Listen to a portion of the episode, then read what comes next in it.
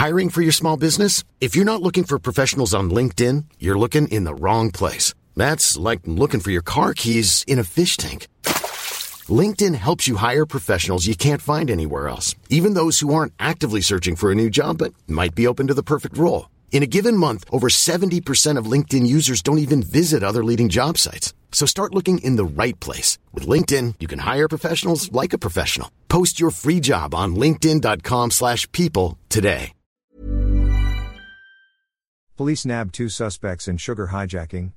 Bacolod City, the Negros Occidental Provincial Police Office announced the recovery of 1,000 bags of sugar less than 24 hours after the commodity was reportedly hijacked. Provincial Director Colonel Leo Pamittan said the incident turned out to be a case of hijack me, contrary to the claim of the two drivers.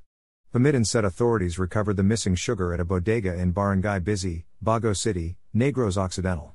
The two drivers, identified as Jojit Arsenio, 42, of Pototan, Iloilo, and Michael Orion, 28, of Cadiz City, are now under the custody of the Murcia police station, pending further investigation of the incident.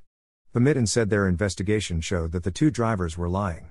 He added that one of the drivers pinpointed the location of the stolen cargo at the bodega in Bago City. Arsenio and Orion claimed in media interviews that they were hogtied, blindfolded, and padlocked by the suspects inside a wing van vehicle. Both were found inside one of the vehicles on Tuesday at Hacienda Wawa in Barangay Pandanon Silos, Murcia. They further claimed that they were flagged down by five suspects, who asked them for a ride in La Carlota City on Monday night while traveling from Binalbagan via La Carlota City to the Bredco port in Bacolod City. Arsenio alleged that the suspects later declared a holdup while one of them took control of his wing van.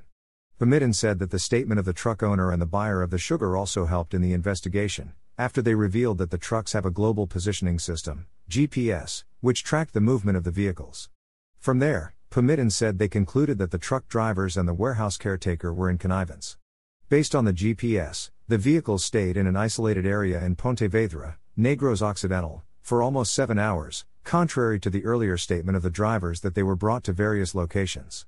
Pamittan said the two drivers, recovered bags of sugar, and two wing van trucks will be placed under the custody of Bago City Police Station.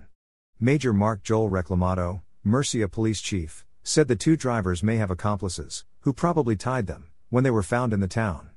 But prior to it, Reclamado said he believes that the suspects may have already unloaded the cargo at Bodega in Bago City. Pamittan inspected the stolen 1,000 bags of sugar, estimated to have a market value of P3 million. He said the two suspects reportedly hired nine barangay residents to unload the cargo into the bodega. He added that the sugar cargo has been all accounted for. Negros Occidental Vice Governor Jeffrey Ferrer denied the claims that armed men were responsible for the hijacking, as he strongly believes that it was an inside job, committed by both drivers.